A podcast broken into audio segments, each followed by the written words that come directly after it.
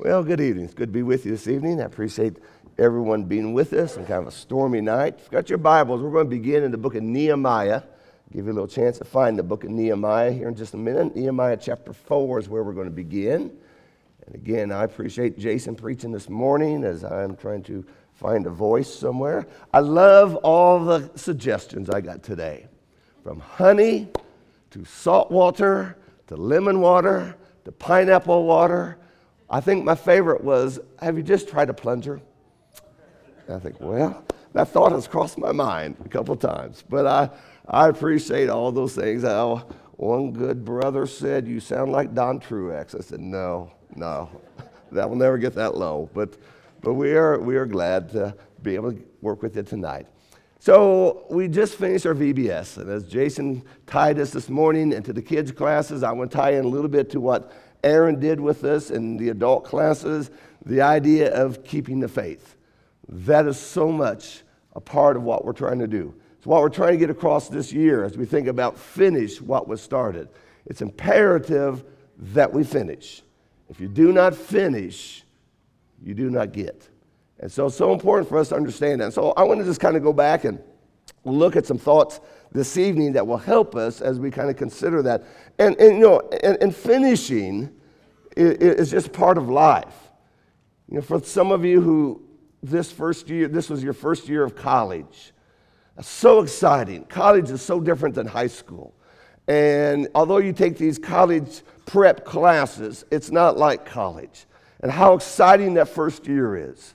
And then you get into your second year and you start getting into your specific major and you start seeing all these great things that you're going to be studying and, and all those things come with that.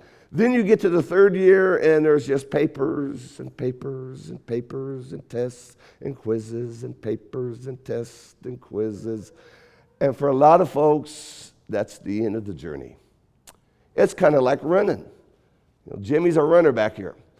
Jimmy runs, runs, runs. I don't run, run, run. Those days are over a long time ago. But you know, you start off running and you want to lose some weight, you want to get in shape, you feel great. And you get up and you run and you run and you run. And then we get to our hot August days. Six o'clock in the morning, it's 100 degrees. I think, dude, I don't feel like running. Then you get into our falls and it's sleeting and raining, and you think, oh, I don't feel like running. Then you get to the wintertime, it's snowing. And you think, oh, I don't want to run. And how easy it is to quit. And as we think about this spiritually, the same thing is focused upon us as we think about the things that God wants us to do. And so our theme for our VBS was based on 2 Timothy chapter 4, where there the Apostle Paul says, I have kept the faith. How, how important that is. You know, when you go to the airport and you look out the windows and you see by all the parked airplanes these little yellow blocks. And they're by all the airplanes. They keep the airplanes from rolling. And before those airplanes fire up and get down that runway, they have to remove those yellow blocks. If they don't remove those yellow blocks, the airplane can't go. And what they do is they stop the airplane. And what we need to see is Satan's trying to do the same thing to you. He's trying to stop you. Some of you before you even get started, some of you as you're going along. So he's trying to discourage you. And he'll try that in many different ways. He's trying to get you distracted. Sometimes it's not wrong things, it's just your, your mind's off the spiritual things. You get distracted by job and family and life and all these things, and you put off the things you should be doing. I need to be running, but I don't. I need to be in my school, but I'm not. I need to be focused on God, but I'm distracted. Then what he tries to do is he tries to defeat you. Remember in John chapter 10, where Jesus is described as the good shepherd, it says, The thief, and that's the devil, comes only to steal and to kill and to destroy. And that's his motive. And that's what he's trying to do. So when we go to Nehemiah chapter 4, we look at four yellow blocks here that we have to understand and appreciate. Now, background of Nehemiah. If you were to read the book of Genesis to the book of Nehemiah, straight through. That's a complete Old Testament history. After Nehemiah, all those other books fit in between somewhere else. And so, if you want to read the Old Testament in chronological order, Genesis to Nehemiah. Nehemiah was one of the last Old Testament books written, even though it's not at the end of the Old Testament. And it's written about the Jews who've been in Babylonian captivity. They came out, they came back to Jerusalem, and Nehemiah's job is to try to fire them up to rebuild the walls. So, begin now, chapter 4. Let's begin by reading the first three verses. It says, Now it came about that when Sanballat heard that we were rebuilding the wall, he became furious and angry and mocked the Jews. He spoke in the presence of his brothers and the wealthy men of Samaria, saying, What are these feeble Jews doing? Are they going to restore it for themselves? Can they offer sacrifices? Can they finish in a day? Can they revive the stones from dusty rubble, even the burned ones? And then what we see taking place here is a series of yellow blocks to stop Israel from going forward. In verse 10, we see the idea here of loss of strength. It says, Thus in Judah it was said, The strength of the burden bearers is failing Yet there is much rubbish, and we ourselves are unable to rebuild the walls. In other words, you can't do it. The work is too great. You might as well simply quit. We also see in this same verse the idea of a lack of confidence, that the idea that we are unable to do this. We also see the lack of vision in this verse by the very idea that all we see is the problems. Look at all the rubbish. There's much rubbish, it says but it doesn't see any hope or vision there. And then in verse 11, verse 12, there's a loss of security. Our enemies said they will not know or see until we come upon them and kill them and put a stop to their work. When the Jews who lived near them came and told us 10 times, they will come up against us from every place where you may turn. They were scared. And what we see here is it stopped them. And Nehemiah, as a leader, had to do something. This is a great lesson for shepherds. This is a great lesson for parents. It's a great lesson for all of us to understand that sometimes Satan throws things against us to keep us from going the way it should be. Now, what's interesting when you look at those yellow blocks in front of that airplane and you contrast that to this guy landing, you could put a brick wall in front of that airplane, it's going to plow right through it. It's got the momentum. It's hard to stop the momentum hard to get going, but once it's going, it's hard to stop. And Nehemiah understood that. And so what he does here is what Nehemiah does in verse 4 is he prays. Verse 4 of Nehemiah, or rather uh, verse 9, chapter 4, but we prayed to our God, and because of them, we set up a guard against them day and night. And then what he did is he equipped them. In verse 13, he gave them swords and spears and bows and put them in key places. He equipped them for the danger they faced. He recognized their condition. When I saw their fear, he recognized they were fearful. Shepherds need to recognize when sheep are scared. Shepherds need to recognize when sheep are discouraged. You see, Nehemiah, as a leader, saw this. And he didn't say, Well, good luck. He does something about that. And then he returned the people to their job in verse 17. Those who were rebuilding the walls and those who carried the burdens took their load in one hand, doing the work and holding weapons in the other hand. They were again back to the work that they were supposed to be doing. And then finally, he kept open the lines of communication. He talked about how on one side of the wall, the people on the other side would not know what's going on. So he set up a system where they could communicate to each other through trumpets and through other avenues that they would be able to understand these things. And all this reminds us of the value and the importance of keeping the faith. Those of us that are Christians, Satan is trying to put a yellow block in front of you. He's trying to stop you. And so, what I want to do with the rest of our time is I want to talk to you about three simple ways to help us keep the faith. Number one is to magnify who you are. You are a child of God. And we need to emphasize that. Get your Bible, turn with me to the book of 1 Corinthians. 1 Corinthians chapter 1. And we'll be looking at a few verses here. But you know, we, we often say, and there, there's a side of this which is true, that we are sinners. And we have been bought by the blood of Jesus. And we recognize in the book of First John to say we have no sin is a lie. So we understand that we're sinners. But sometimes we forget to also look at the other side, and that is we have been forgiven. We have been redeemed. We are different in God's eyes. And you remember that great song, Amazing Grace? Amazing grace, how sweet the sound, the saved a wretch like me. I once was lost, but now I'm found. Well, how do you describe yourself? Well, I'm lost. No, you've been found. That's who you are. I was blind, but now I see. And again, emphasizing the current condition that they are in. So the apostle would say it this way in 1 Corinthians chapter 1 To the church of God, which is at Corinth, to those who have been sanctified in Christ Jesus, saints, he says, by, those, by calling in every place upon the name of our Lord Jesus Christ, their Lord and ours. We are sanctified. We are saints. We are children of God. You see, when we keep telling ourselves, I'm just a sinner, I'm just a sinner, I'm just a sinner, how easy it is for me to just excuse myself. I can't help it. I'm a sinner. I'm not going to do what's right because I'm a sinner. I'm a sinner. That's how God sees me. God doesn't see you that way. God sees you as sanctified. God sees you as a child of His. And so, one way we keep the faith is to recognize how God sees us. Now, look with me, if you will, in 1 Corinthians. Look at chapter 6 now. Chapter 6 and verse 9, verse 10. 1 Corinthians chapter 6 verse 9, verse 10, and verse 11.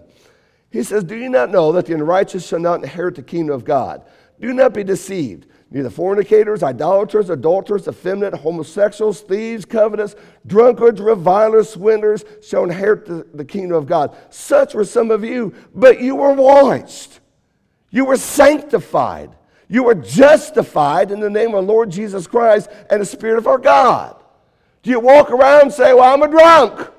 No, I used to be, but I'm not today. Who are you in God's eyes? Look in verse 19, verse 20.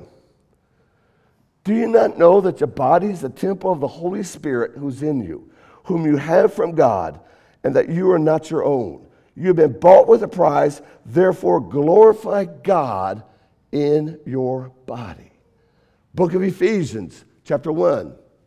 Paul, an apostle of Christ Jesus by the will of God to the saints who are at Ephesus, who are faithful in Christ Jesus, to the saints. Look again, if you will, in the book of Philippians, chapter 1. Over and over, the apostle would remind these brethren as he begins these letters who they are. Philippians chapter 1, he would say, and in verse 1, Paul and Timothy, bondservants of Christ Jesus, to all the saints in Christ Jesus who are at Philippi. Now, what if Paul said, as that letter was read, raise your hand if you're a saint. Well, I wish I could be, but you know I'm blind. I wish I could be, but I'm a sinner. I wish I could be, but you know I was covetous. That was then. Who are you now? And so the concept of keeping the faith is understanding how God sees you. Colossians chapter 1, look at verse 2. Colossians chapter 1, verse 2 to the saints and faithful brethren in Christ who are at Colossae. Over and over, what the apostle remind them of is who you are in Jesus. Yes, you were a sinner. Yes, you were blind. Yes, you were lost, but you're not now. You belong to God. You are God's child. And so when we think about this concept, the identity of God is expressed in his holiness, who God is and his authority is inherent into his identity. So we get a story in Leviticus chapter 10 about Nadab and Abihu. Now, Nadab and Abihu, the sons of Aaron, took their respected fire pans, and after putting fire in them, placed incense on it, and offered strange fire before the Lord, which he had not commanded them. Fire came out from the presence of the Lord, consumed them, and they died before the Lord. Oftentimes we stop at verse 2. Look at the next verse. Then Moses said to Aaron, It is what the Lord spoke, saying, By those who come near me, I will be treated as holy. That's who God is. Holy in our expressions, holy in our attitude, holy in our worship. And so to magnify God is to understand this. And so our identity, so I'm going to go back one here. Our identity is in conforming to his identity, to who he is, and that we are the children of God. Hold your head up. You're heaven bound. God is your father. You can talk to him anytime, any place. What a powerful, powerful thought that is. Turn with me, if you will, the book of Second Corinthians, chapter 6. 2 Corinthians, chapter 6. And there at the very end of this chapter, Paul again reminds us of this great principle. He says in verse 17, 2 Corinthians chapter 6, verse 17, Therefore come out from their midst and be separate, says the Lord. Do not touch what is unclean, and I will welcome you. I will be a father to you, and you shall be sons and daughters to me. Who are you? You're a child of God. And I don't like it when I hear some people say, Well, I'm not an elder, I'm not a preacher, I'm not a deacon, I'm just a member. Excuse me? You're not just a member, you belong to Jesus. Jesus died for you. You belong in the holy kingdom of God. That's powerful. And when we remind ourselves of that, it helps us on this journey. Number two, embrace what God has given you. And what He's given you is Himself. And let's just kind of magnify this by a few points here. Number one, He has given us the power of His precepts, the Word of God. Romans 1, verse 16 talks about the Word of God is powerful. Powerful to change your lives, powerful to change you from any problem you have, powerful to get you over from where you have been to where you need to be. God's word is powerful. John chapter 8, verse 31 32, Jesus says, Thy word is truth. He says, It will give you the freedom. Thy word is truth, and it will give you the freedom freedom from Satan and freedom from the things that, that control us. Also, we have is the power of his presence, the presence of God. The psalmist would say in Psalms 23, that even though I go through the valley of the shadow of death, I will fear no evil, for thou art with me. Here in Hebrews chapter 13, in verse 5, the Bible again reminds us. He says in verse 5, He has said, I will never desert you, nor will I ever forsake you. The power of His presence, the power of God's people, real fellowship people that will pray for you, people that will be there for you, people that will give you the answer from the Bible that you need to hear. Not just nice things that, that make you feel good, things you need, the truth. God has given Himself to you in this way. And then, of course, the power of God's promises. John chapter 14, where I am, there you may be also. Again, great, great encouragement with that. Then the third aspect how do we keep the faith? Is anticipate what God has awaiting you. Let's look about three verses, if you will. Turn with me to the book of 2 Peter, 2 Peter chapter 3. We read this in our class this morning, but 2 Peter chapter 3, starting in verse 9. 2 Peter 3, verse 9. The Lord is not slow about his promise, as some men count slowness, but is patient toward you, not wishing for any to perish, but all to come to repentance. But the day of the Lord will come like a thief, in which the heavens will pass away with a roar, and the elements will be destroyed with intense heat, and the earth and its works will be burned up. Since these things are going to be destroyed in this way, what sort of people ought you to be in holy conduct and godliness? Now, verse 12 looking for and hastening the coming of the day of God. There's a lot of things we look forward to. A lot of folks are looking forward to Tuesday. Fourth of July, I don't have to go to work. Some people look forward to a wedding day. Some people look forward to the day the baby's born. Some people look forward to the day the kids are out of the house. A lot of things in life we look forward to. Peter said, We're looking forward to Jesus coming. That helps us remain faithful to God. That helps us stay the course. If you will, look with me in the book of Philippians now. Philippians chapter 3. Philippians chapter 3. Notice verse 20. We, we again spend a lot of time on the front part of this verse where it talks about our citizenship. Philippians 3, verse 20. Our citizenship is in heaven, from which also we eagerly wait for a Savior, the Lord Jesus Christ. We are eagerly awaiting that. I can't wait, is what he says. Look again, if you will, in the book of Titus, Titus chapter 2. Titus chapter 2. And let's look at begin verse 11. Titus chapter 2, verse 11. For the grace of God has appeared, bringing salvation to all men, instructing us to deny ungodliness, worldly desires, to live sensibly, righteously, godly in this present age, looking for the blessed hope and the appearing of the glory of our great God and Savior, Christ Jesus. One of the things we see over and over here is we can't wait for Jesus to come. Revelation chapter 22 ends, Come, Lord Jesus. Have you ever prayed that prayer? Do you think tonight, when you put your head on the pillow and you're getting the last thoughts out for the day, when the last things that run through your mind is, Go ahead and come tonight, Jesus. Go ahead and come tonight. Now, there'll be a lot of things you don't get to see.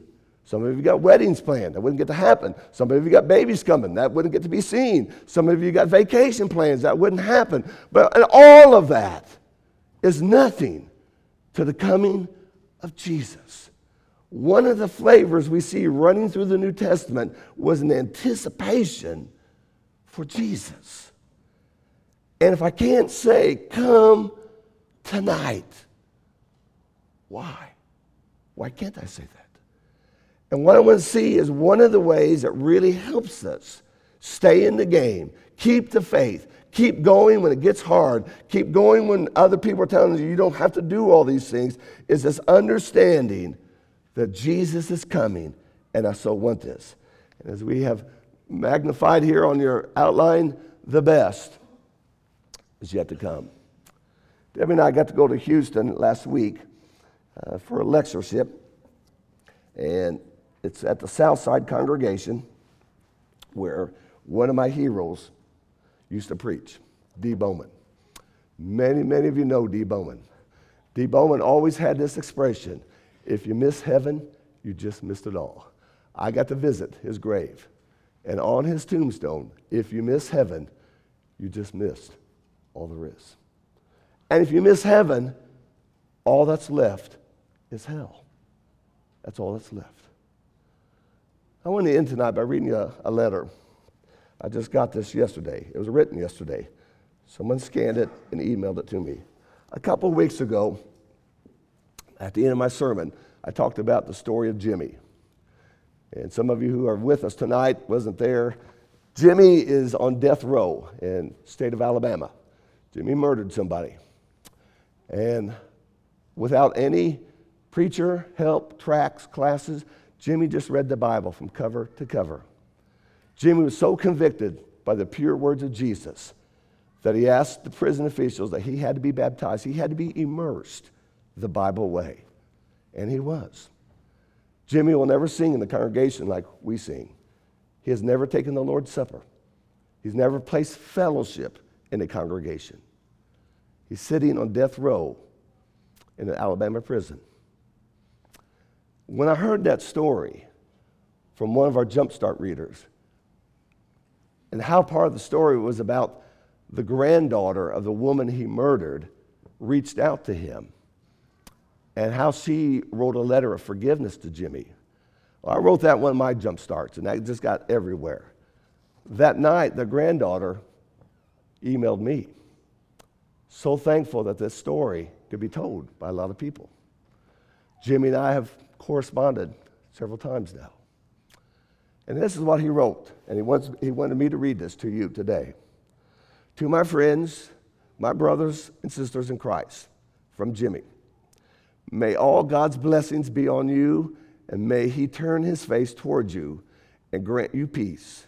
In Jesus' name, I tell you, the impact of your outpouring of love and fellowship has had on me is overwhelming. I'm so indebted to brothers Van Cooper. Van Cooper is the shepherd from that small Alabama church who went and visited him, and Roger Shouse for sharing my experience and becoming a witness for the Lord, and the incredible story of grace and forgiveness with my wonderful sister in Christ, Sarah Gregory.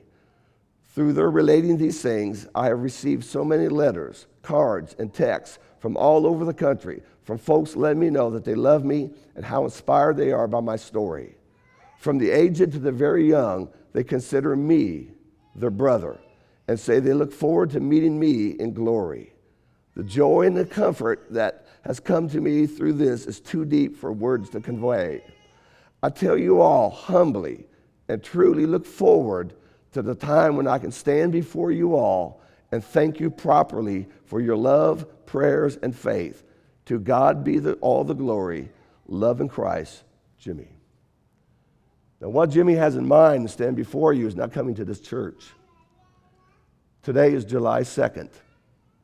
Jimmy has 18 more days and he's going to be executed. Jimmy's looking forward to the day when you and you and you are in heaven with him. And to thank you for that encouragement. Now, I've posted a copy of this letter back there, and I actually have Jimmy's address if you want to write him. If you want to write him, better hurry up. He only has 18 days left on this planet. But here's somebody who's anticipating something. He's not scared of needles going in his arm. He's not scared of how he's going to die. He's not, going to, he's not scared because he's being executed by the state. He's looking forward to seeing Jesus. His faith is going to finish. And that's why I want us to see when we talk about keeping the faith, that's the very idea. And so this evening, if we can be of any help, we want to help you. Life can be hard. Sometimes it's just easy to say, I'm just giving up, but you can't. If you miss heaven, as Brother Bowman said, you've missed everything. It won't matter come Judgment Day if you could list a whole sleeve full of degrees. That doesn't mean a thing to God. It doesn't matter if you can say to God, You would not believe how massive my 401 was. God doesn't care. If you can say to God, You won't believe how many places I visited. God doesn't care. What God cares about is did you have faith and did you keep it to the end? Did you allow Satan put a yellow block in front of your life and that stop you? Or are you going to say, No, Satan, I'm going to roll right over that. I'm going to keep going because I believe in Jesus. We can be of any help to you, won't you come as we stand, as we sing?